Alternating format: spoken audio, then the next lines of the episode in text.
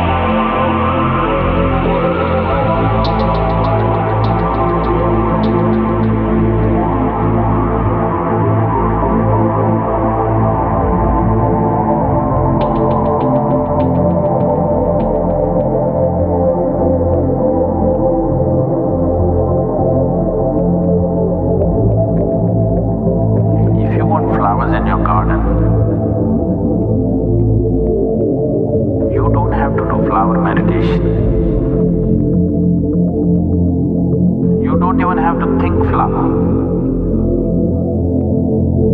You have to think soil, manure, water, sunlight. None of them look like flowers. None of them look like flowers. None of them look like flowers. But if you take care of that, flower is a consequence. So meditation is a consequence.